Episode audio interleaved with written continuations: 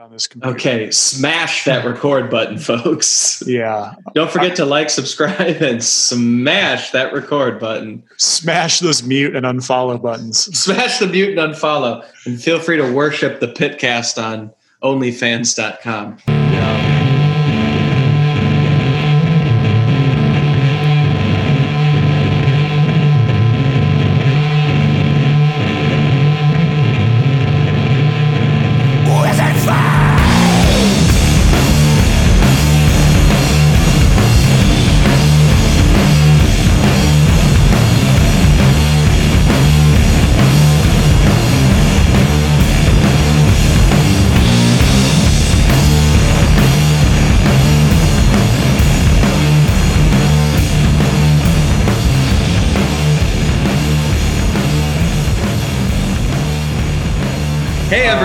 Welcome to the podcast. It's so good to be back. It's so good to be at the beginning of the podcast this time instead of shitting out like I did last week. We've got Moss on the line. Hello, hey, my hey, friend. Yo. And uh, very pleased to be joined by the great Tyler Edders, broadcasting from Dante's Inferno, at least not the seventh layer. And uh, Mister Lorian uh, Elliman. Pleasure to be here. Yeah, absolutely, dude. It's always good. You too, Lorian. Love you. Always a pleasure. uh, the but, Lo- meatball himself hosting us, our fearless leader, as always. Lorian has selected Gothenburg as his background. Yeah, for those of you wanting the exclusive content, make sure to make sure to grab the video version of this of this podcast. This is beautiful Murin. This is uh, where Marissa and I spent a few days last summer. Oh, dig it. Is in that Switzerland? Okay. I was going to say that does look like my home country. If you guys didn't know, I was uh, actually born in Switzerland, making me really sophisticated. And then they kicked you out. They did. They said I was too opinionated. Oh, how long did you live there? When, when did you move back to the U S or move to the U S? So... The reason why we wound up there in the first place is because my dad worked for evil Monsanto Corporation. And we lived there from when I was about one to three or four. And then we moved to Paris and then lived in Paris for two years, went back to Switzerland for a year, then to the suburbs of Chicago. And that's where I grew up. And then moved downtown when I was eighteen, and the rest is history. Fail. So I've lived a, you Constancy. know, right. I've lived a rich and, and varied life. What a, what, what a globetrotter. It has, it, it has places.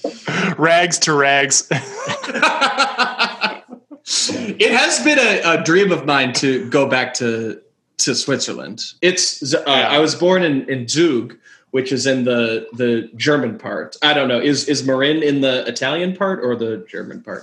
Forget uh, German part, I believe. Yeah. Yeah, we actually we took a train up from Italy, but it's like central Switzerland. I think it's German. Yeah, that's the interesting part about it. It's bordered by those three countries, um, France, Italy, and Germany, and is, I don't know, it's kind of culturally affected by each, even though the Swiss are pretty insular. You know, given how fucking crazy things are in America, I was, I did a cursory amount of research in regards to, oh, how could I get like dual citizenship? You know, if they, it's, it, it is a, it's a real roundabout process. I need like people in my hometown to vouch for me. Yeah, good luck. People, it's, it's like, remember me from twenty-five years ago? Yeah, it's it's kind of the same process if you wanted to, like, you, you know, request something from the king's court. You need to, like, travel from county to county on, on horseback, and yeah. So yeah, we'll have to we'll have to wait on that one. Well, this is a very special evening, and not only because I don't remember the last time we recorded back-to-back weeks. That's like Haley's Comet for us. But uh, more importantly, today marks the twenty-fifth anniversary of the release of Hackers, the movie. Wow. Um, Greatest and most important film of the twentieth century. Oh, huge. Hugely important for our club, especially. But um, and unironically, one of my top five to ten favorite movies of all time. Wait, wait. Okay, so it's actually in the top five? It's in the real top five, yeah. Wow. Like if I were making my desert island list, it would be on probably number five. So I've but, I've had this hypothesis that it's a major red flag. Like, a, a, like of, of a person, it's a major red flag if they have There Will Be Blood in their top five. do, do, do you have There Will Be Blood in your top five? No, no, because I'm not a sociopath. Okay. I just, usually when I hear that, like alarm bells go off in the back of my subconsciousness and I get, you know, I get pulled into this kind of withdraw thing, you know? Yeah. Right. Or like all, all the top five are just like Coen Brothers films. It's like, yeah, right. Oh, wait, right. actually, actually. That's when it goes warning, warning, warning. Yeah. I, like I the entire bookshelf is Ayn Rand novels. Yeah. Yeah. That's, that's no, nobody around here reads. I'm, I'm going to dip out for a quick call. You guys can carry the torch here. Okay. Sounds good. Yeah. You're just literally so describing this, this, Nathan Mullen. But anyway, you were about to uh, elucidate us on anniversary of Hackers. Yeah, and I watched the twentieth anniversary edition of Hackers just now on the twenty-fifth anniversary of Hackers, which this Blu-ray is very special to me because I won it back back in the before times. The Lords had a had a fantastic event where we rented out a movie theater and reveled and watched Hackers together. I can't even remember. That was ten years ago or thirty years ago or however many years ago that was. But um, the nostalgia just, just welled up inside me as I as I watched and relived glory days back when we could go places together and scream publicly at people. Right. There are, there are movies. I'm going to use like The Matrix as an example. The Matrix was absolutely my favorite movie growing up.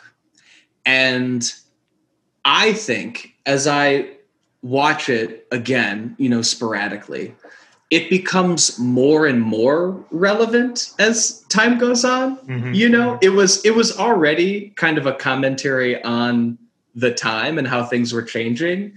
And then you go back and look at it and you're like, oh my God, yes, it's all a fucking simulation. It's like even more true than it was before. Like they totally hit the nail on the head. Yeah, I remember watching that. My my mother took me to see it, and she was a huge sci-fi fan. We always watched X-Files together, and she always, you know, read me sci-fi books and stuff.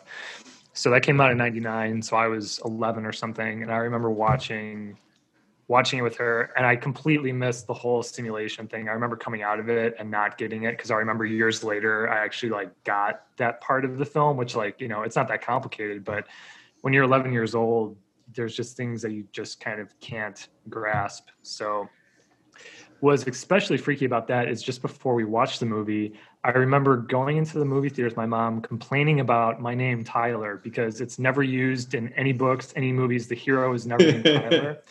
We sit down to watch The Matrix, and what preview comes on but Fight Club? Fight Club, right. And Tyler Durden is like the name that's just plastered there. And then it's like oh, especially yeah. haunting, reflecting about the simulation thing that I was lamenting about my name and then walked into that. It's like, hey, guess what, buddy?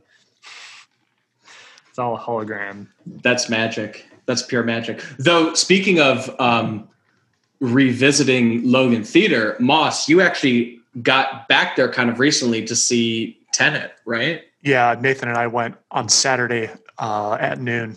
Is it there, as good as I'm led to believe by the hype?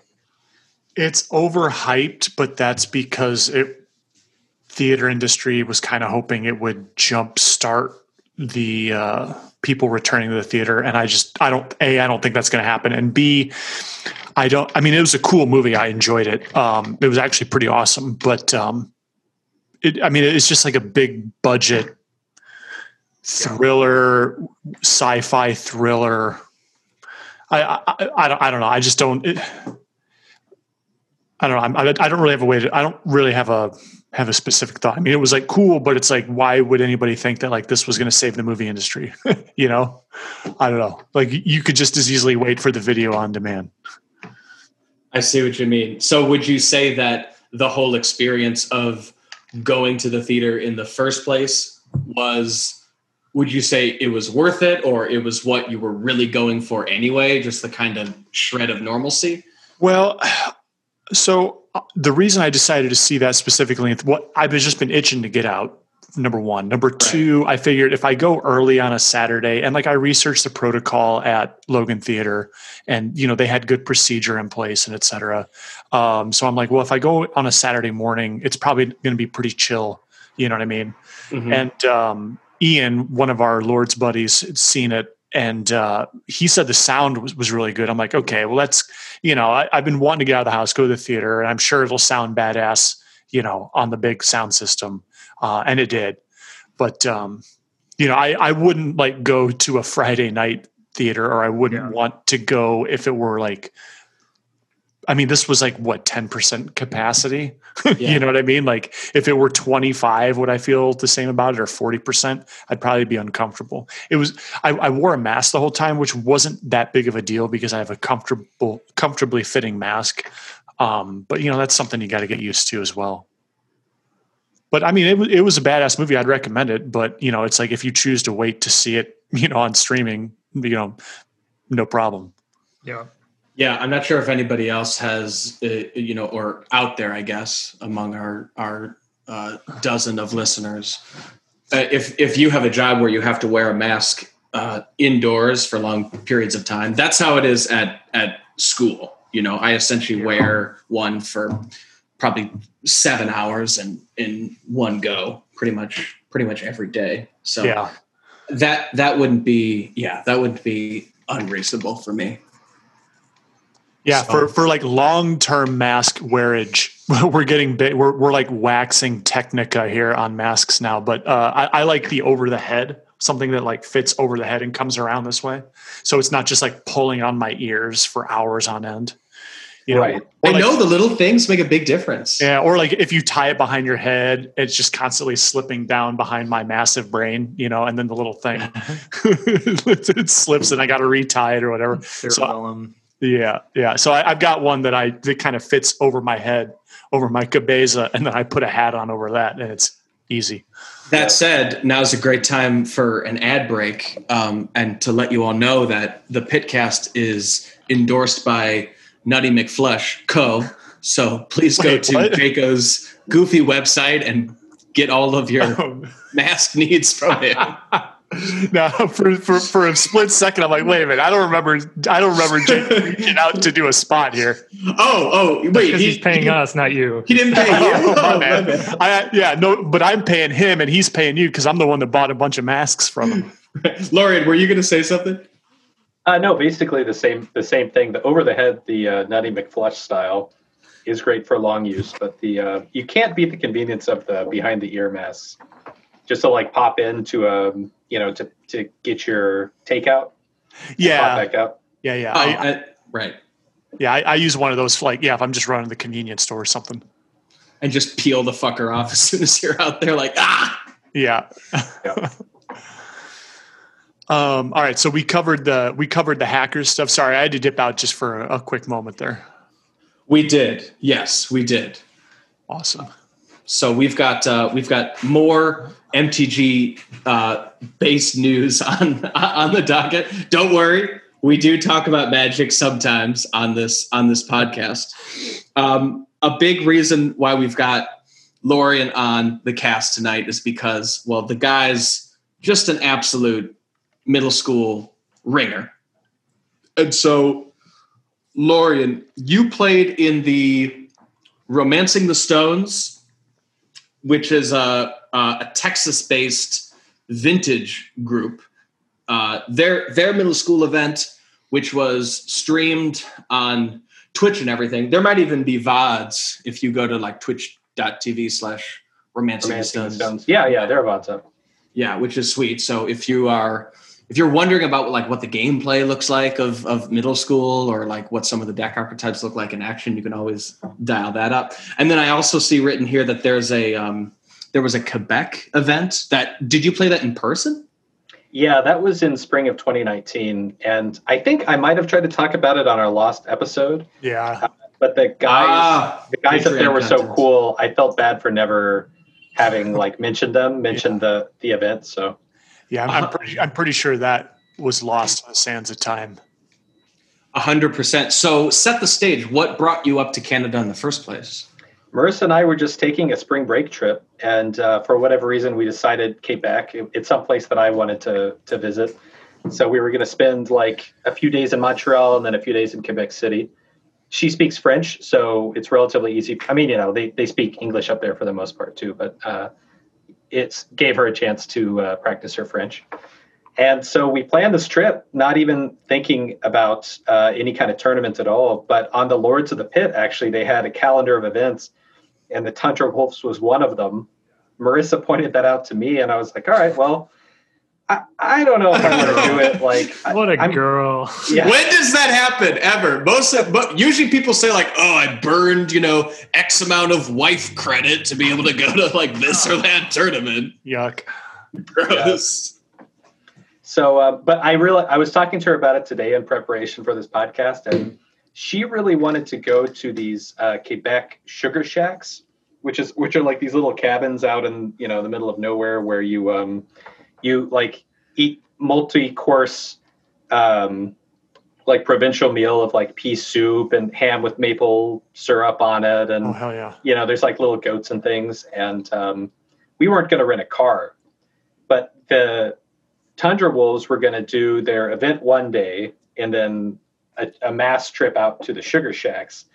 So she was like, oh, well, well, if we do this event, we can get like a ride basically out to the sugar shack. So she had her, she had her plan. There was some E V in it for her too. Wow. Yeah, exactly. This, so yeah. So it's really Marissa that's just squeezing the most amount of value she possibly can. I mean, that's absolutely just incredible. Absolutely. What, what was she, the, what was the format that they, oh, it was old there? school. It was old okay, school. Yeah. Okay. Gotcha. Tundra Wolves are all about old school. Gotcha. And uh, she wanted to play too. I was like, I don't want to spend, you know, a whole day of our vacation doing, you know, being a sweat hog while you're like stuck being alone. But she, I, I made her a, a pink aggro deck, and we were all set to go.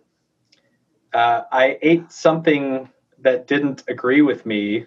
Uh, so I popped like some an edible? Yeah.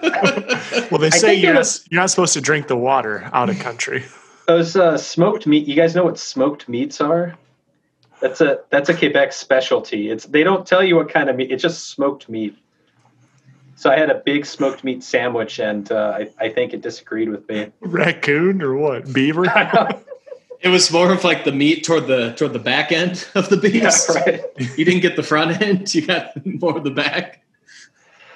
Behind closer uh, to the butthole.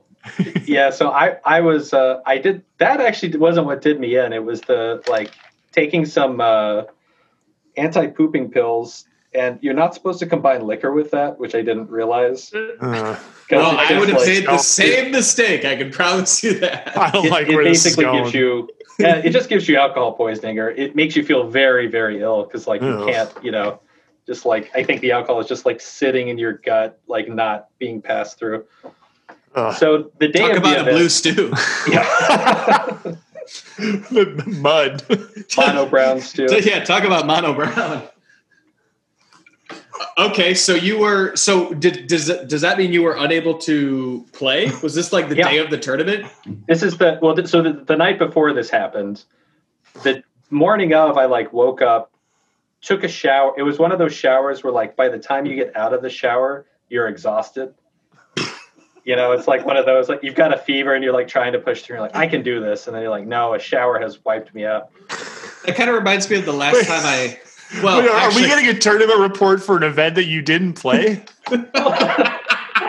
Well, that was Lauren's over a year like, and a half ago. Lauren's like, no, I played Marissa in the hotel room. I crushed her like twelve games. Jesus Christ! Breaking news here. No, so so Marissa actually went. I was like, do you really want to go? What a legend! Oh yeah. My God, I love this girl so major, much. Major major points.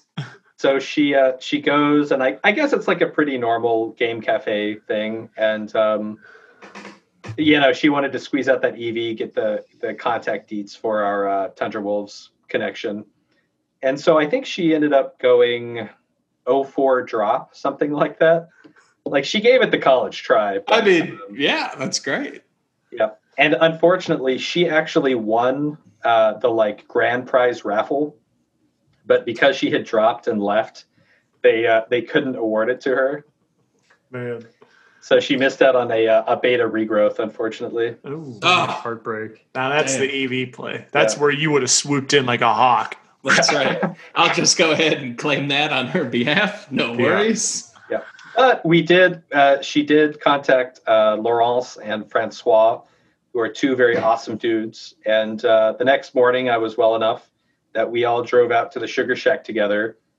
Played some uh, pickup old school games. We did a three-round old school cube draft. And uh, basically, Tundra Wolves are really awesome dudes. Awesome. The alliance is, uh, yeah, the alliance is strengthened. I don't think, I don't usually think of Quebec as a tundra. I think of it as more like forested. You're gonna have to talk to them, dude. I don't. Okay. Well, what forest? I mean, what forest magic card are you gonna name it after? Orcish, the Orcish Lumberjacks. I don't know, dude. I don't know, man. You got to come up with something catchy, you know. Yeah, yeah, yeah. That's true. Everybody's got to have a have some kind of a, a, a totem card, right? Okay, so switching to the uh, Romancing the Stones. I seem to have some dim, some dim.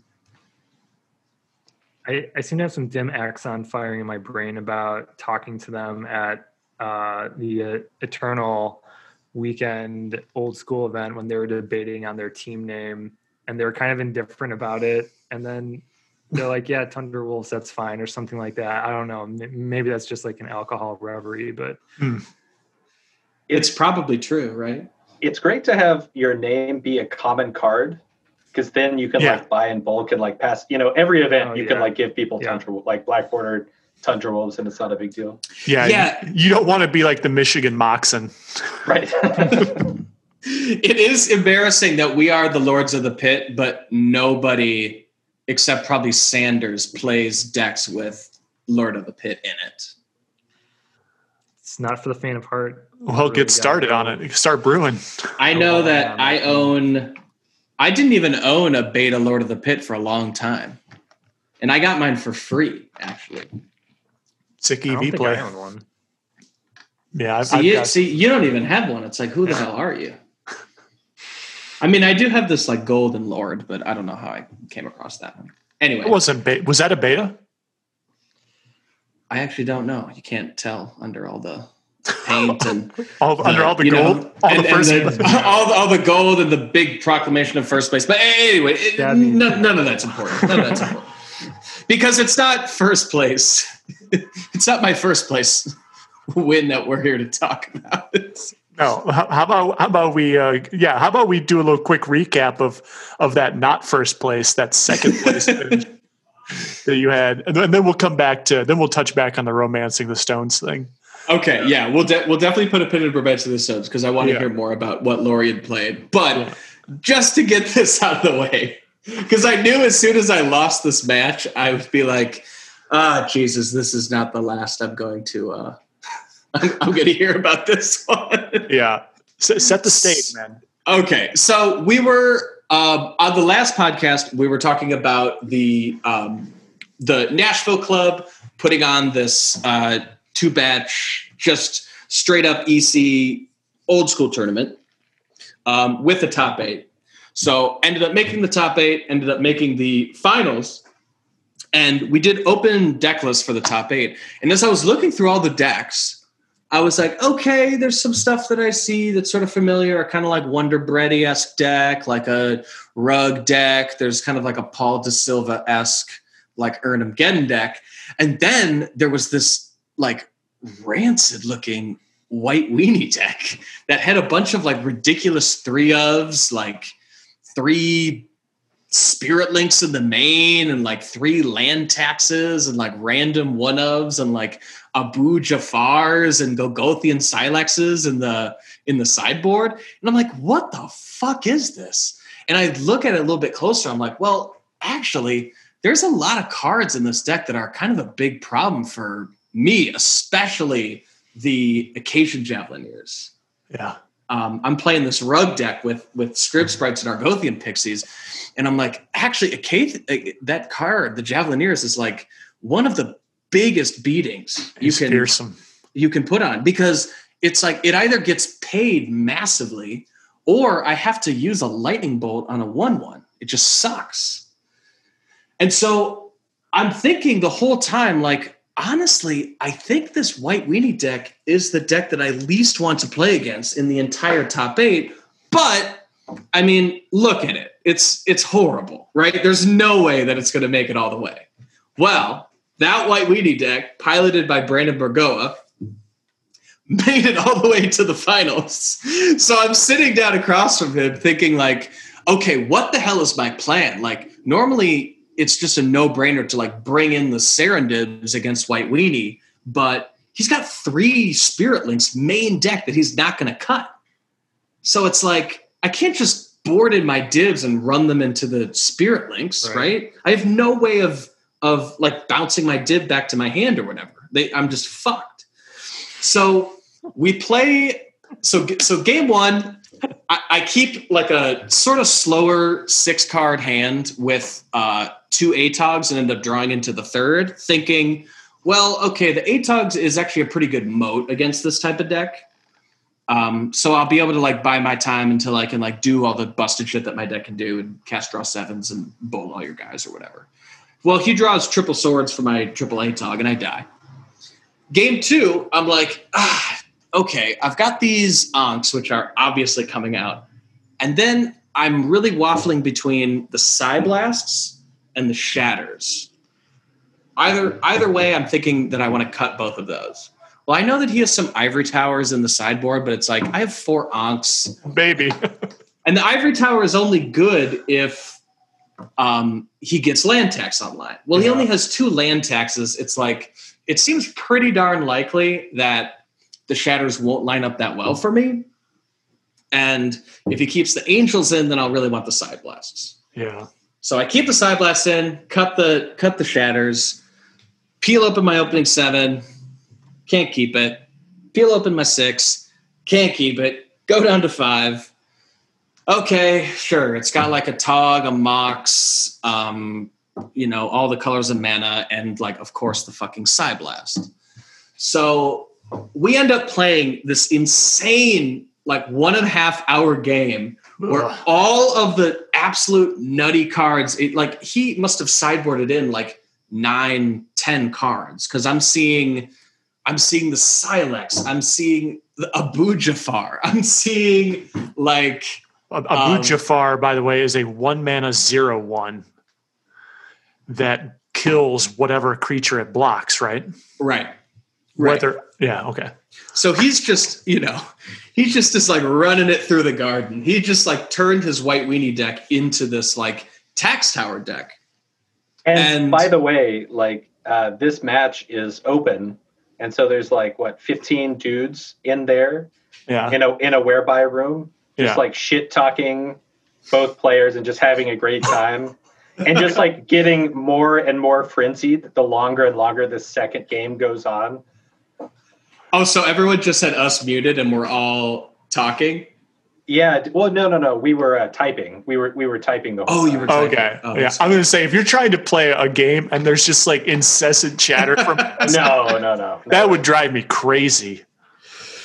Yeah, it was, uh, so the towers ended up being so huge for him, and I'm casting like Time Twister, Regrow, Time Twister, Regrow, Time Twister, Regrow, Time Twister, and I can't hit enough vices to get out from under the two towers that he eventually gets in play. And I was like, there's no way in a million years that I thought that his Ivory Towers would be significant in the slightest. And he also had Cop Red in play, which I also thought there's it's impossible that Cop Red is even remotely good against me, because I want to bolt your creatures anyway. Yeah. And yet here I am sitting across from him. He's gaining like twelve life off the off the towers every single time after I twister. And yeah. he fucking he fucking takes it. And I'm like, holy shit, that was so awesome. I, I, well, first off, I'll say that like the game ended resoundingly when he played Golgothian Silex and destroyed like two pixies, two factories, and an A T O G. Just like that's the massive and ivory towers.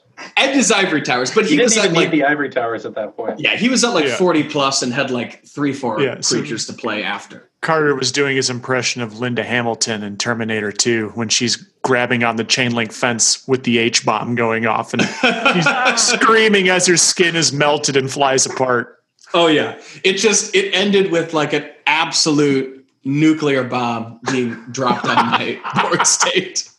Like just the most resounding way to oh, to win a match possibly. And after that was after the dust cleared and I lost, I was just I was just thinking like, man, it's so cool how uh, like offbeat choices really are significant, because I had played against Serendib, Serendib, Serendib, Serendib all the way up there, and I knew exactly how to beat Serendib, you know? Um, but I didn't really know, like against this kind of offbeat thing, I made it, I made that big mistake in sideboarding where he obviously took the angels out, put all these other cards in, and that little decision, I only sideboarded in like four cards, and that little decision cost me the whole thing because it was such a long, protracted game. And it was, it was fucking awesome. Like a total learning moment. And honestly, he was the fucking good guy, so it it made for a better story that he won anyway. So it was kind of win-win. What was his win con then? Oh, he still had, you know, the Javelineers, the Orders, the Lions. Gotcha. Well, I'll say this. So Carter was at six for like thirty turns.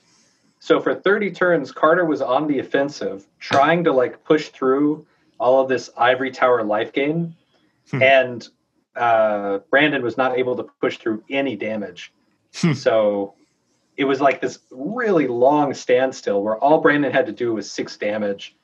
And after the Silex resolved, he just like crushed Carter's board and was able to get a few creatures through. That's all that he needed. That's it's insane. Yeah, I died in like a turn after the Silex. He just like Silexed, put six power into play, and it's like, all right, go. And I drew and died. Yeah, it was It was a super, super fun game. Yes, sideboarding remains the most elusive part of the game of Magic to me. Like, I have I have lost so many games because I've missideboarded, and I've won so many games because I've missideboarded. Like, you know, just sort of like have that like genius like moment where you sideboard completely wrong, but then your opponent's like double next leveling you, but then your yeah. stupid level one sideboard actually counters their, yeah. you know, because like who would think to sideboard out angels against like a dib deck? It's like, no, that's like a great answer, but he did that. I don't, yeah, I don't necessarily know that he didn't have angels, but we saw, you know, because he didn't exactly have the opportunity to tap out for angel pretty much the entire match, yeah, which just goes to show that, you know, my logic in keeping the side blast in was not so great because, you know, he was he wasn't really playing that much fast mana. It was it was just pretty yeah, much a classic white mini deck. Getting your teeth kicked in by every tower shatter would have been pretty nice. Yeah, why did you didn't have like Falling Star or Earthquake in your list? I guess you wouldn't have Earthquake with the with the Pixies. Yeah, and I but don't no fa- I don't own Falling Star, Ooh. and I, honestly, that card. I'm I'm not one hundred percent if it would have made a huge difference. A card that would have made a huge difference would be like another threat like Urnum. You know, if I could board in even more like th- powerful three four mana plays to kind of go over the top of him, hmm. which is something that I will definitely consider for the deck, because Spirit Link, the Spirit Link technology is is is definitely out there now. People have realized how good that card is against Serendipity. And so I don't know. I think I think there's got to be some sort of plan that takes Spirit Link into consideration, but you know, you can also because you can also play around it. Like he ended up Spirit Linking two Scrib Sprites. Oh yuck. So I felt like I was in a decent position, but it really was not realizing how the game would actually play out, which is really long and protracted, you know? Yeah. He's got a bunch of stuff that trade with my creatures. I've got a bunch of stuff that trades with his creatures. And so it's going to come down to these, like, who can set up a more powerful engine or go over the top. And that's what Tax Tower did in, in the match for him. So it just, it, I, I, my general Magic philosophy is keep things really streamlined, play a bunch of four ofs, have the deck do the same thing every game as much as you can. And then if you draw the ancestral or whatever, you're just like, oh, this is just a, a freebie. But, you know, he had the three land taxes and the two ivory towers, and given the texture of the game against my specific deck, like it, it got there, and it was bound to get there, you know, given the nature of the matchup. Like he, in a, in the average game, would have enough time to set that up probably. So I needed to be able to fight it with the, with the shatters.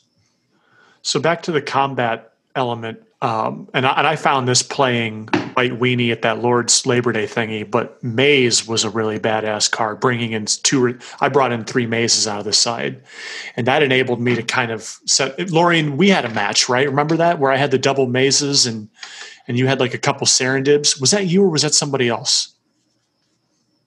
Uh, that could have been me. You won that game. You won that match, so I think was, that's right. Was that the, like, I had double maze and you had double dibs and just took, like, twelve for fourteen damage or whatever off your double dibs? Yeah, I think I got a strip mine eventually, uh, but you had yeah. another maze on top of that. Yeah, it's like that it that second maze is so brutal once you get it in play. You can really yeah. manip- manipulate the combat to be most favorable. Yeah, I think conventional wisdom says that, you know, the equity of maze goes down if there are four strips, which is probably true to an extent, but it doesn't it doesn't preclude maze from being used in sideboards still. Sure. Yeah, uh, yeah. And like usually that first strip hits on, I mean, in a four strip game, usually it's like that first or second, that first land or that first dual land is going to get stripped, and you're not playing your maze on turn two. One or yeah. two, you know. It's the same principle as like running a bunch of artifacts and a bunch of enchantments and just really yeah, stressing their disenchant. So like yeah. they can disenchant whatever they want, but eventually you're going to end up with some permanents that they can't deal with. Correct. Right. Because you're like, they're, they're probably also, right, they're trying to strip you off a color, they're trying to strip you off Mistress Factory, yeah. and they're trying to strip you off Maze. Like something's going to stick around. Yeah.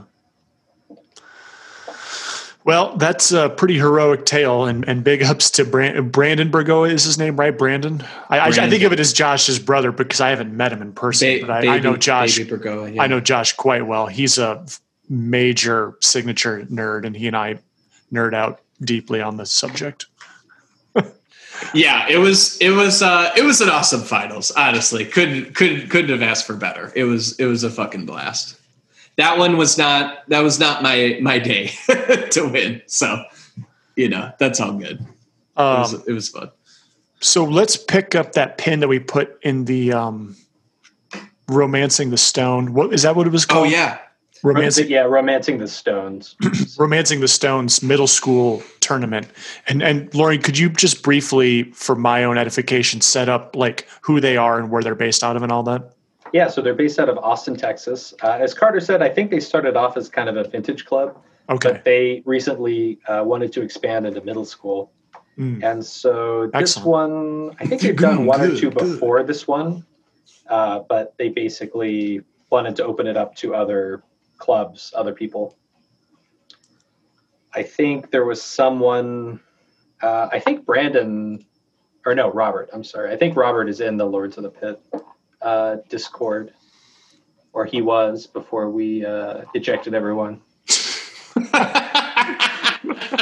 It's members only. It's a private party. Yeah, before Robert E. Agra led a led a vicious charge. Well, right. It's like, you know, Ra- Robert E. You know, g- gets a, drafts a bunch of conscripts to fight in the pits and the trenches. And then he just releases them from their service without any, you know, without any benefits, without any, you know, veterans protection or whatever. It's it's pretty brutal. So how many players were in the middle school event? There were thirty players. Okay. So it was a good sized group. Yeah. It was um, five rounds and then cut to top eight. and uh, pretty chill tournament structure. You just did like a five dollar donation to a Texas food bank. Mm. And then there's some game shop in Texas that, that put up one hundred dollars store credit for the top four. Mm. So you're playing for that, you know, but it, you're not, not trying to, uh, not trying to razzle dazzle people too much. Just have a good time, play a fun deck, and uh, see how you ended up. And you this on, was uh, goblins. What's that? Were you on goblins? I was on uh, the Bant Survival Madness featuring a Chroma. Oh yeah, oh yeah. Because it's like an interesting deck. Like it's it's um, no one else has really done it in middle school. Like it's a little bit different than, than what's been done. So I thought it'd be a fun tournament to showcase that deck. I've just started picking up um, the pieces for. I usually do like one middle school deck a year. So I've got I've got this year's uh, this year's plan, and uh, it will absolutely involve survival of the of the fittest. I think I know what you're playing because uh, you were talking about the cards you needed. I was like, "There's literally only one deck that uses all these cards." So you're like, "Great whale, what the hell?" Yeah, yeah. Uh, nope. We're we're gonna be try to we're gonna try to turn a Volrath shapeshifter into well. all all sorts of things. It just seems like Full English Breakfast seems like the most fun and also challenging deck. Yeah, that deck is super fun. And actually, that's a uh, I'm I just picked up some Dreadnoughts because uh, oh, that's tasty. I, yeah, I had some uh, traded in this ultra rare foil holographic uh Force of Will that I got. Charizard? Uh, oh, Force of Will. Yeah. Well, yeah, that was a, you ripped that from a pack, right? Yeah, from one uh, of those V I P packs. The new one? Yeah, yeah. Got super lucky. So traded in for store credit, got some Dreadnoughts, and um, I'm building something kind of similar, Carter. So I, I'll, I would like to uh, bounce some ideas off you.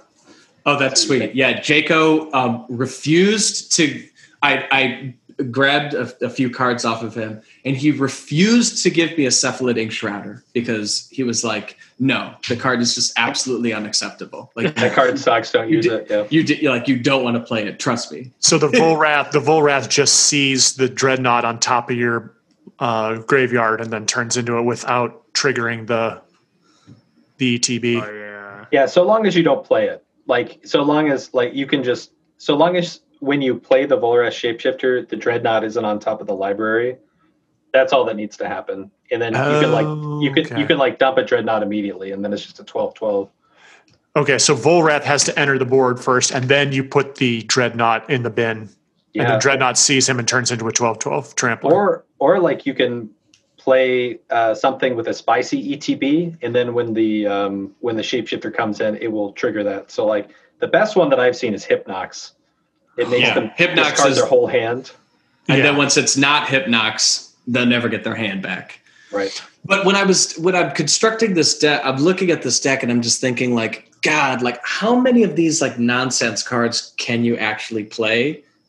You know, like how many of these hands are full of like Achromas and Iridescent Angels and Hypnoxes yeah. and exactly, Morphlings. Man. It's like, yeah, you never want to see that guy. You just don't, yeah, you don't. You just want to pull them out of your deck. But here's the thing. If you put cards in your deck, you will draw them. Yeah. And sometimes you will not have survival. So, you know, I was talking to, to Jaco about this, and he did make a salient point about, you know, Morphling is good because it's a bomb by itself um, and yeah. can just and can just win the game on its own, you know. Um, and so I think it's good to put a decent amount of value on those types of creatures as opposed to like, I think I would put Hypnox in the sideboard and board it when I know that I want to rip my opponent's hand away if I was playing against like a Force of Will based control deck or something. But I don't know if I necessarily want to start the Hypnox and, you know, in case I run into Sly or goblins or any other, because even ripping out like, you know, two, three cards from their hand is, I don't know. It's it's it's not worth the the disaster of actually drawing the thing when you need a real card. Yeah, I completely agree with you. That's where I'm at on this list that I'm working on right now, which I'm calling Chicago Brunch. because it's like different enough from full English breakfast that I feel like it's a unique, it's a unique deck, but it's still pretty similar. That. But yeah, that's, that's the reason why I like this Bant Madness Survival is like, if they pop your survival or if you just happen to never draw it, you know, you've still got game with uh Wild Mongrel and um, Basking Root Walla and Arrogant Worm, you know, so you can play a fair game. You can play an unfair game. Uh, so over the course of the tournament, I went four one, uh, mulled to four at one point against the Devourer combo deck. Cause I was like, I have to have interaction. I have to have interaction. I have to have yeah. interaction. Mulled to four, got the interaction, uh, forced a Will to Stinker. And then he just drew dead and I beat him with like a Wild Mongrel and a Basking Root Walla. Oh my God. That's insane. It was, it was really sad. Like every, my favorite, some of my favorite games are, are the ones where somebody wins on four. Cause it's like, at the time it just seems wrong, you know, like, oh, what are you doing? Oh, I feel so sorry for you. Oh, this is so terrible.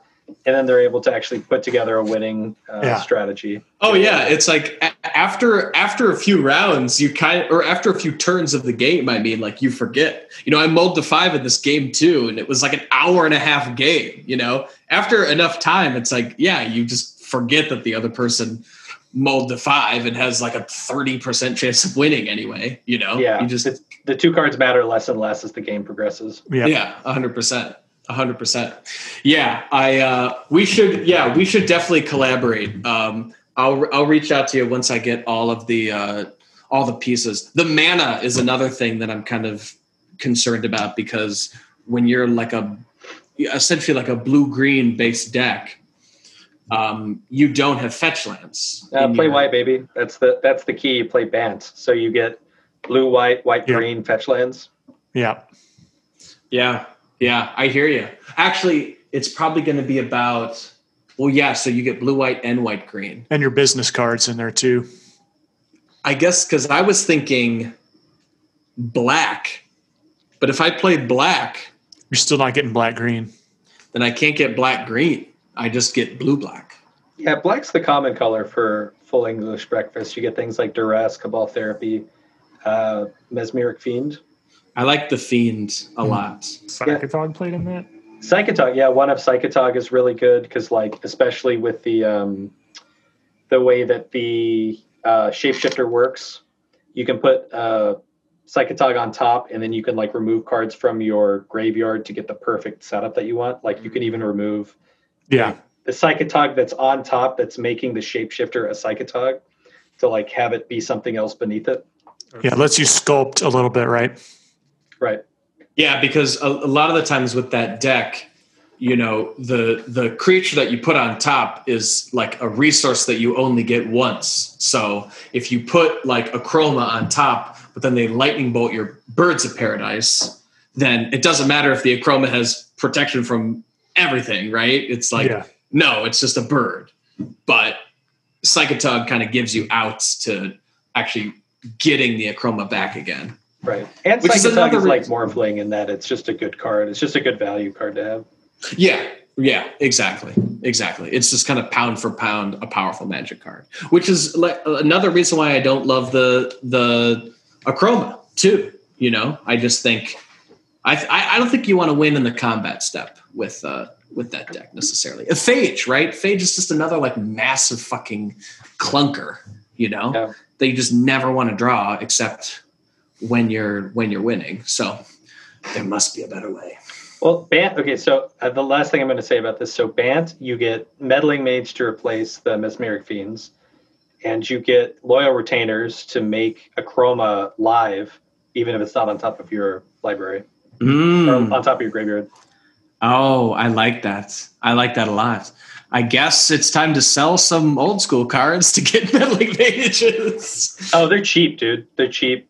Oh, really? Oh, good. It, they were reprinted in Double Masters and like, um, so not to go into to too much about Double Masters, but basically, you know, there's like these special cards, like there's the rares and then there's these special, special cards you can get. And Meddling Mage was the absolute like worst card that you could get for your special, special card. Mm. So you can get full art Meddling Mages right now for like five bucks of the, you know, the new, if you're into that stuff, you can get foil ones for probably like ten. But then that's decreased the value of, of all other meddling mages. So you can pick up a playset for like twenty bucks, I think. Oh, that's that's yeah. really delightful news, because that's a really, really fun magic card. Any magic card that involves guessing what is in your opponent's hand, to me, is just like the pinnacle of design. Cabal Therapy, one of my all-time favorites. A hundred percent. Because that, that just seems like a true uh, display of skill. Well, you know? It makes it, you feel so smart. It makes you feel so smart. And then sometimes you just get lucky and you're like, I'm a fucking genius. That's like yeah. the longest running bit in middle school history, you know? Oh, Cabal Therapy perfectly. Yeah. Name the name of their deck. Oh, geez, I'm so good. So speaking of pound for pound power here, um, I'm going to switch here down the itinerary list to a uh, just a random piece of news that I thought was pretty awesome that I would share, which was that, and, and this does tie in with middle school, but that Butson recently unearthed evidence that uh, Torque and Wreck live. No. Uh, I don't know if you saw that, Tyler, no but he went up and was jamming middle school with those two guys. I don't know when it was, like a week ago, two weeks ago. I don't know. This like summer. The mythical Lost Brothers. They like disappeared off into the woods doing yeah. some, you know, side quest, never to be heard of again. yeah. And they're like alive. That's incredible. Yeah. No, they're alive and still playing cards, but not playing old school. They are playing middle school, however. I think they were playing I, I don't know how I don't know how they got into that. I, I just I don't I don't know the you know why they got got out of old school, what why they chose middle school or whatever. But I'm I'm thankful that Butson no one, found evidence that they're still no one ever still at it. Magic. No, yeah, not for long. Take a break. You take a yeah. break. Yeah. I mean, these are two legendary characters from the beginning of the Lords of the Pit. I mean, we would essentially like leave Chicago to go to Wisconsin to meet up with pretty much just these guys. And Maldo. And Maldo, of course, of course. Well, and of course all the, you know, all the pals that we made in Wisconsin. But that's just to, that's just to say that, you know, these guys were, you know, the dudes who would always be there whenever we left the state. Right. Well, and then conversely, like they were always the ones that would make the hike down. So yeah.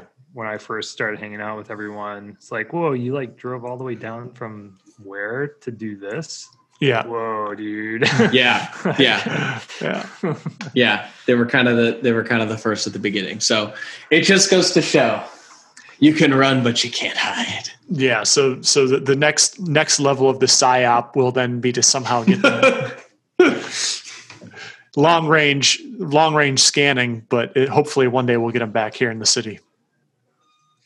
Oh yeah, it's just a it's just a matter of time, and that's what Butson does. Butson Butson brings people together. You know, he's he went out there, he's planting the seed. Yeah, they those fuckers thought they could run. I, I don't think so. Oh no, we'll reel them in. The last time I saw those guys was at the second um, Madison meetup, Madison uh, at Durasketter. They were there. Remember when we did it and it was like fifty-five people and it was kind of chaotic. They were at that one, but they left early because Rec got, well, you know what? We don't have to, like, they're not, I'm not going to bury him here on the pod. So we'll just, I mean, you can say no, that he, yeah, you can no, say that no, he got wrecked. Yeah, no, I mean, like, yeah, they had to bounce early and, and, uh, you know, and I just haven't seen them since. I think they ended up, you know, that's kind of during that time when there was super velocity in the pricing and, and perhaps yes. they just sold out. Yes, you're one hundred percent right. It it like coincided with, um, it was like Vegas that year, right? When the prices of everything just seemed to double or triple. All anybody could talk about were these buyouts and the future of the format. And oh my God, we can't get new people to join because now it's just become so prohibitively expensive to play old school. And then we saw some of our friends say, you know, yeah, actually we're, we're going to sell out. And it's like, oh shit, it is so real. Like these buyouts are affecting all of us so viscerally. It was like, we just lost two friends on account of them. Yeah. So big ups to Butson. Big ups, big ups to him indeed. So um, next on the Lord's docket, our next, uh, our next tournament online, of course, is going to, um, and we kind of hinted about this at the at the last episode, but it's going to be, this is the season, baby. This is the Ice Age. It's so we've uh, we've finally locked in what we want to do, which is two batches, four rounds, old school ninety-five for one, and I was actually brewing my deck today, old school ninety-five singleton for the yes. other, just to really throw as many wrenches in as yeah as possible. Well, yeah, I mean, the, just in keeping with like the other Q Cups we did, proxies are legal. So like if people don't want to go out and buy those eight cent Ice Age cards, you know, they can always just print them at home. Oh man, I put in an order today actually for the single. I don't know if I'm going to play the singleton deck, but it's like an update to my old school singleton deck. Yeah. So I found a buyer with like the five eight cent cards that I needed, and I'm looking at my card on T C G Player, like forty cents, shipping is eighty cents. Yeah. Yeah. I'm like, all right, you know what? I'm going to throw in like a, uh, a pity merchant scroll just to have this, just so this guy doesn't. Yourself. Fucking, yeah. Right. He's like, this fucking guy. Oh yeah. I actually I, found that I needed one mountain goat. Mountain goat. Wow. Well, that's so one, that's a card. One mountain walk or something. Yep, that's exactly what that is. I was making my deck and I'm like, I think it's correct to play mountain goat here. So oh baby. So yeah, anyways, it's yeah, we'll do we'll do round uh, one batch of just standard old school ninety-five and then a, a one batch of singleton. We're going to ban um Mana Crypt, which I think, which I think is correct, given that Soul Ring is also banned, and all of the Moxen, for example, um, and that's it. Let it rip. Yeah, makes sense. Mana Crypt is just a goofball card. Uh, we'll do a top four, and our charity is going to be the My Block, My Hood, My City, Chicago uh, chapter. I don't know. Do they have those in other cities or not? But. I, I don't that's know. A that's a Chicago charity only specifically. Thing. Yeah, yeah, yeah. It's My Block, My Hood, My City. Yeah, yeah, uh, yeah. So we'll do that. We'll do like two weeks or whatever, twenty days out of uh, October. Should be fun. I, I, I'll admit that I will miss um, what we did last fall, which were the three meetups where we did the toy drive and we amassed that giant. Yes, group. That was so sick. And then the and then the picture at the end with yeah. everything that had been yeah. gathered, which was a sizable amount of loot. Yeah, it was. That was a lot. That was a fun project. I don't, maybe we'll try to do some kind of a miniaturized version of that this year. I, I just don't know. We'll we'll see. We'll have to put the brain trust to it and figure something. Yeah, a hundred percent. Crypto to the kids, Bitcoin. Send a Bitcoin. Oh, that's so sweet. We can yeah, send them Amazon can... gift cards. There we go. Yeah, we can pool. We can all pool our resources and buy them a share of Amazon. I mean, well, yeah. I mean, come on, everyone's going to be around for uh, for the holidays. Who the hell is going home? So yeah, we're right. gonna, we're, we're going to be able to do something. Yeah. Well, speaking of uh, going home, uh, the, the the last item that I had listed here was Tyler Ed- Edders chimes in live at the Inferno. Uh, so it's, uh, give us a scoop, man. Yeah. Well, Mister Moss, Doctor Eraser, Mister Meatball, I'll tell you a story. Okay. Every morning, the light has been an eerie, warm pink glow. And I realize that it's not morning. It's actually the middle of the afternoon. It's like a perpetual sunrise of dawn because the light as it filters through the sun is just not right. And all of my Midwestern rooted instincts are going off screaming tornado, tornado, tornado. Yeah, yeah. That's the only thing that light that color means when it yeah. is dawn. So today I took a walk because the A Q I, the air quality index, was only one forty. And I'm like, that's not too bad. Took a walk for twenty minutes, came home and had the worst headache and I reeked of smoke. And so I took a shower and took like a ibuprofen. Oh, wow. Um, like it's it's not even bad here. And I, I looked at the map, you know, up in Oregon and Washington and stuff, you know, it's like A Q I is like three hundred, four hundred. So it's real. And like, I, my, my pals in Chicago were telling me that like the smoke just hit you all today. And like that, that haze you're seeing, that's like from the West Coast. Yeah. Yeah. There was some haze yesterday. It started. And then today. It's wild. It's just like, it's, and the smell, it's like, it's, you know, it's, it's, it's not a pleasant smell. It's, it's kind of like that burning plastic smell almost, but, um,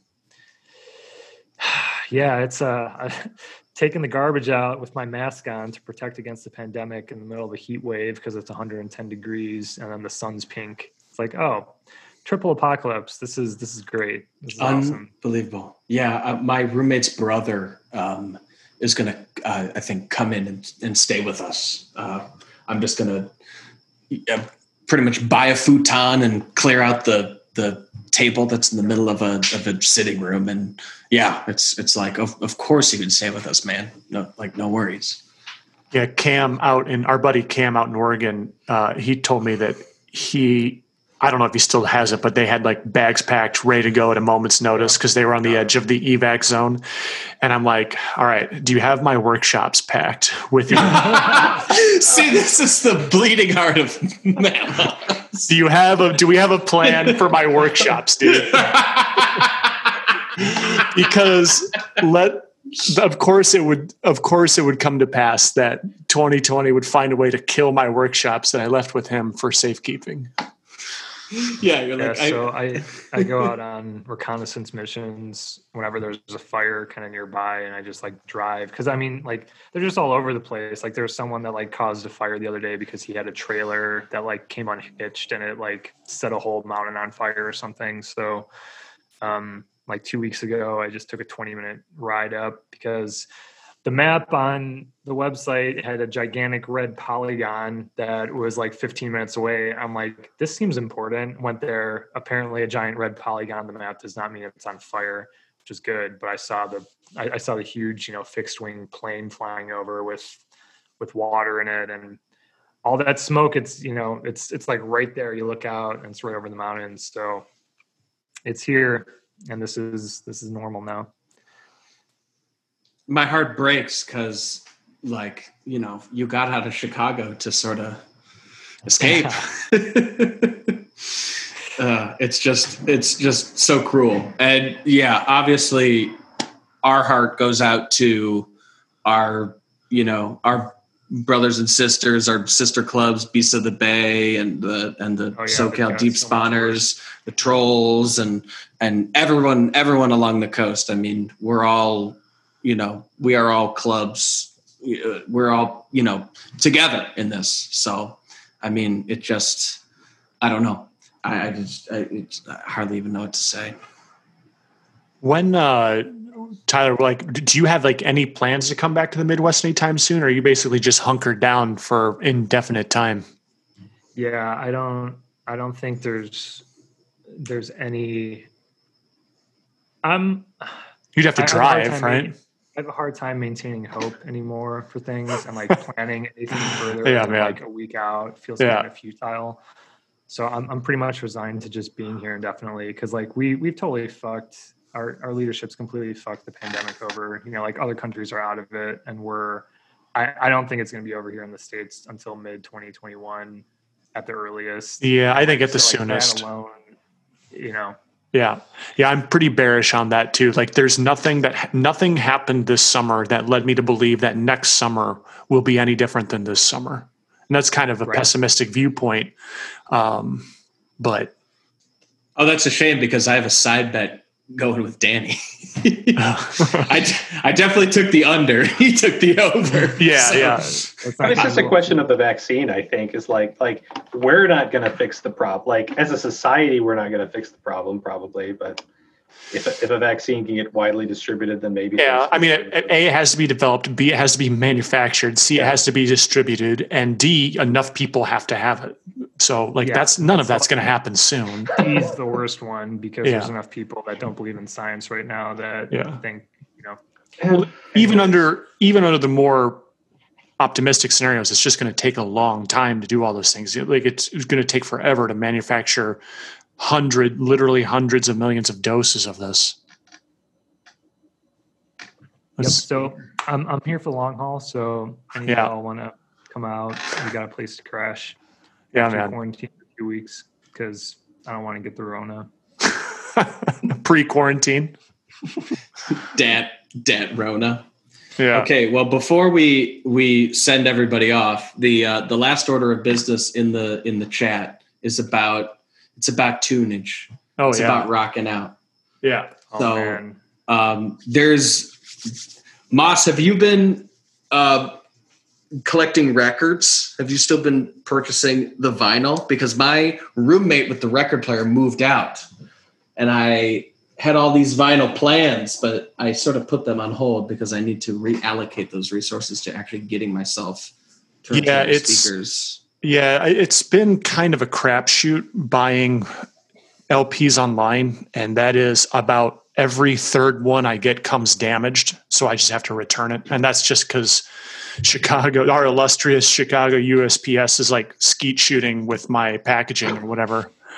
But, you know, it'll come, like, the, the L P package will just have a big, you know, crease, uh, you know. And I'm like, well, and, like, I pulled one out, and it was, like, the packaging was all jacked up. And I'm just like, dude, I'm not even going to, it was sealed, shrink-wrapped, you know, the, the, the L P was. I'm like, dude, I just sent the guy a picture. I'm like, what do you want me to do with this? I'm not even going to open it. You know, he's like, he just gave me a refund. But so, yeah, no, I have been buying some L Ps. Um, yeah, still spinning that wax, dude. It, it's... Uh, just like I'm really into Siggy's on um, on uh, magic cards uh, on on the wax side, I also like the little customization. I like I'm really big into colored wax these days. So like you know, translucent. Uh, not I'm not big into the picture discs. I don't really care for those, but I like just you know mm. multicolor or translucent or you know just swirly design or or whatever stuff like that. Okay, well, let's go out. Let's go out from the from the bottom to the top. Just generally, what you've been been listening to. So, in my screen, that's that's Laurence. What you've been what you've been spinning. Ooh, recently. So the first thing that comes to mind is uh, Boston's first album. Oh, what a legend! Which, yeah. like, I'll say, Boston isn't my favorite band by any means, but like when I realized how many fucking hits they oh, had, yeah. or Dude. he had. It was one dude, yeah, Tom Schultz, working in a fucking garage, just like this mad scientist indie dude, made a whole fucking album with like almost every song is a hit, right? Even had a song about being a rock star before he was a rock star. Yeah. Just like knew that shit was in the cards. Yeah. I uh, I picked that up for a couple bucks on Discogs. The uh, sleeve is like water damaged. It's it's just like barely held together. The disc itself is in, or the record itself is in perfect condition. Uh, I've been spinning that. That's a that's a monster pick, man. More than a feeling. Yeah, what a what a great pick. That's like uh, you know, it's like when you listen to the Joshua Tree. It's like you know, think yeah. what you may about U two. That album is literally just banger after banger yeah. after banger after banger. And yeah, side it, A of that is. Side A is like all greatest hits for oh, for that one. And then like side two is excellent as well. Yeah, it's just absurd. Okay, Edders, uh, give us a give us a little taste. All right. So I've been I've been working really hard to break out of the uh, the algorithm bubbles that I've found myself trapped inside. Mm. Um, and it's, you know, I, I I listen to a lot, I, I stream a lot, I stream like all day, and I'm I try to adventure as much as I can. And like, I read this horrible, mortifying statistic that said something like, you know, your, your, your musical tastes are pretty much solidified by the time you're twenty and you never like listen to anything else oh, after that. That's so depressing. Like, I don't yeah, believe you know, that. So like, I'm, I've like actively tried to like grow and branch out. And I've actively tried to get out of like America and like Western music mm. and stuff like that. So I found this band like two weeks ago. Check this out. Okay, darkwave goth from Turkey. So it's called the, the band is called She Passed Away, and it's it's a it's a duo, and they're just totally gothed out. You know, they've got like the, the makeup and like you know dressed all in black, and it's like synthwave, and it's just like these driving, incredible, melodic, gloomy, but like uplifting, but like danceable songs. And then, like, j- just when you think it can't get better, the vocals come in, and it's just like this guy like mumbling in like monotone Turkish, but it's like the grooviest thing ever. I, I just can't sick. stop listening to it. It's called She Passed Away. Uh, and my favorite song, it's uh, Kasvetli Kutlama. And they have songs called like Ra Assimilation Ritual. Uh, it's it's been so delightful. So I've I've successfully like escaped like the the English bubble, and now I'm getting all these other weird, you know, recommendations. Are they are they singing in Turkish or, or Farsi? I, I no, excellent. Yeah. That's even better. Yep. Yeah. Yeah. So you're in. Da- I, I haven't looked up the lyrics, but you know exactly what he's singing about. Yeah. Yeah.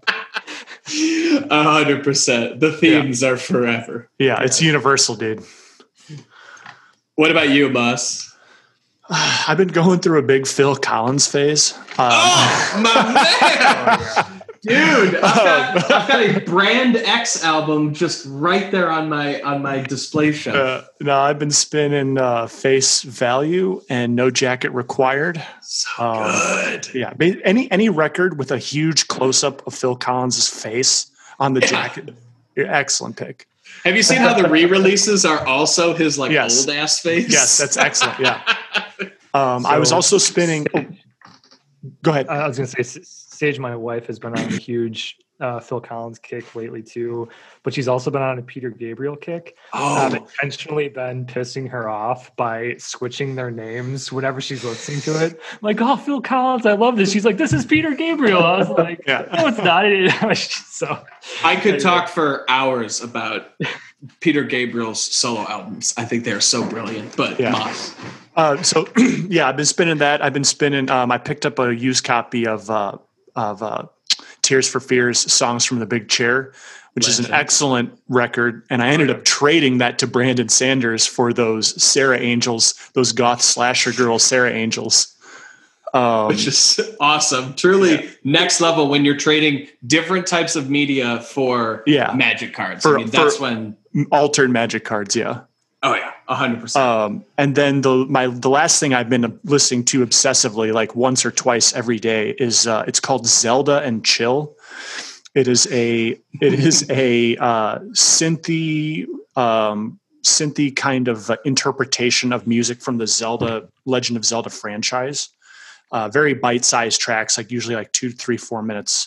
Uh, very cool. It's like the kind of thing you could put on and then work on a document or work on emails. You know, just jam it out, you know, for an hour or so. Yep, exactly. Yep.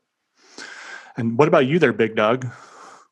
So the most recent uh, record I picked up is the new Phoebe Bridgers album, which is amazing. She's like, you know, she's like the female Bob Dylan, just an insane songwriter, like one of the biggest talents of today, I think. Um, but Mullen's girlfriend, Alex, also got me into some gothy shit, dude. Um, yeah. It's this band called Boy Harsher. Boy Harsher? Boy Harsher. Another duo, also just kind of like synthy, dark wave, like gothy shit. I'm so fucking into it. It's all I've been listening to. Oh, I'm stoked to hear that. This entire week. Yeah, Boy Space Harsher. So fucking good. Yeah, this is a good segment. We should probably revisit this in the future. We should, dude. That's we should. Maybe we should have more segments. But yeah, this this is this is a total banger. It makes me excited. Zelda and Chill. Wow. Yeah, yeah, no. They're the physical media. Holy shit. Well, they didn't. The uh, the L P was sold out. Excuse me. The L P was sold out on their Bandcamp page, and I and it was like, you know, somebody bought it all on spec and it was like super high priced. So I just got a C D from them, but yeah, it's sick. Yeah. Moss has not stopped buying C Ds if, in case anyone was curious about that. I'm the dude. I'm the last one. if, let's just say if you can sell it to Moss, he'll probably buy it. Yeah, no, the, the, uh, I don't get that many anymore. I've actually divested myself of uh, most of my C Ds, but I probably I get look behind you and can count like four hundred in your oh yeah. yeah, there's like eight hundred behind me. But there are those moments though. It's like you're going on the road trip Oh yeah. You know, and whoever you're going with has a total beater car, and they go, ah, yeah, man, like, sorry, my ox cord is all fucked up. And you go, it's all good, dude. I have a case the of C Ds. Booklet, yep. Yeah. Yeah, we, oh, you got the booklet. We've yeah. done that on some of our trips and, and pile into my wagon. We we one hundred percent have. I mean, it's great. Yeah. We get to play the music we want, make Mullen miserable. It's yeah. like, it's worth the price of admission just for that. Okay, cool. That uh, that about wraps it up, right? What is this, uh, Carter, you put a thing here. What's in Tyler's music project? Oh. I'll bite on this. What is this? Oh, well...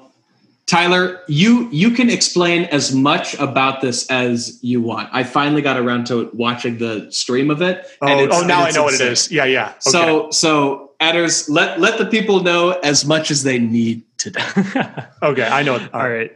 So super high level overview. My twenty twenty Sanity Project measures have been going deep into programming music tools for other people to use and to make music with. So... Um, I made this program called Arcologies, which lets you make two-dimensional interactive soundscapes. So it uses hardware, um, uses one of these things. So this is a monome grid. It's just like, it's it's just a dumb piece of metal with buttons on it that light up. But what's cool about it is you can program it to do anything you want. So I've kind of made this like dwarf fortress tower defense music sequencer thing where you can put notes and samples and sequences and program all these rhythms in it. So it's been really fun. Um, I just released it a few weeks ago and a bunch of people have downloaded it and I've been making music with it. And it's been uh, just really gratifying because I've, I've been doing all these streaming about it and, you know, making music with it, and people are sharing the music they're making with it. And it's just been a really positive experience. So Um, this weekend, I'm giving a talk for Baby Castles, which is a New York um, like collective. I'm talking about like the artistic process behind it. So I've just been like streaming and making all this content about it, and it's been a it's been a really good experience for me. Yeah, I yeah. I, I read that blog. Uh, somebody did like a a blog post review of the of the program, and it it was yeah. very favorable review. It was press well earned, man. Good job. Yeah, thank you. That was that was on C D M. I, I I didn't even know that was coming out. My friend just texted me. He's like, dude, C D M, what? I was like, what? He sent me a link, and I just like called him and screamed and hung up because it was like kind of a, I don't know. It, it's just like I've never, I, I didn't expect that to happen. You know, I made this for me, and like other people just like picked up on it, and it's been it's been really cool. Um, and, so, and yeah. you did a you did a watercolor or right a watercolor yeah, print thing I've from got, that too. I've. I've got watercolors that go with each of like the, the D L Cs. So like there's the main release, like it, yeah. I mean, it's like completely influenced by Magic. Like the whole, the whole program is like modular. So there's all these different structures that like interact with each other differently. And then I've got like each different D L C, quote unquote, has a different watercolor and a name that goes with it. So there was the original release, which had a, you know, painting. Then there was Eternal September, which was like the second, you know, it's kind of like the Arabian Nights of the thing. And then there's Crypts, which is like a separate sample pack. So all this, all this junk that I've learned about Magic kind of like got lodged in my artist brain, and it's like manifested mm. as like this modular music system. Yeah, so cool. Once again, Arcologies. Check it out. The shit's a big fucking deal. Okay, cool, sweet. Well, I gotta wake up at five tomorrow, so yeah, let's put a put a fork in it, man. Let's uh, let's stick one in there, guys. It's been a fucking pleasure chatting with you. Wish it could be around mine or Moss's table, but we make do for It'll now. Happen. You will believe. twenty twenty-two, baby. twenty twenty-two. twenty sixty-nine. Your warm body. Yeah. All right, boys. Have a good night. I'm going to hit the stop button. Be safe. Be well. Talk All right. Peace.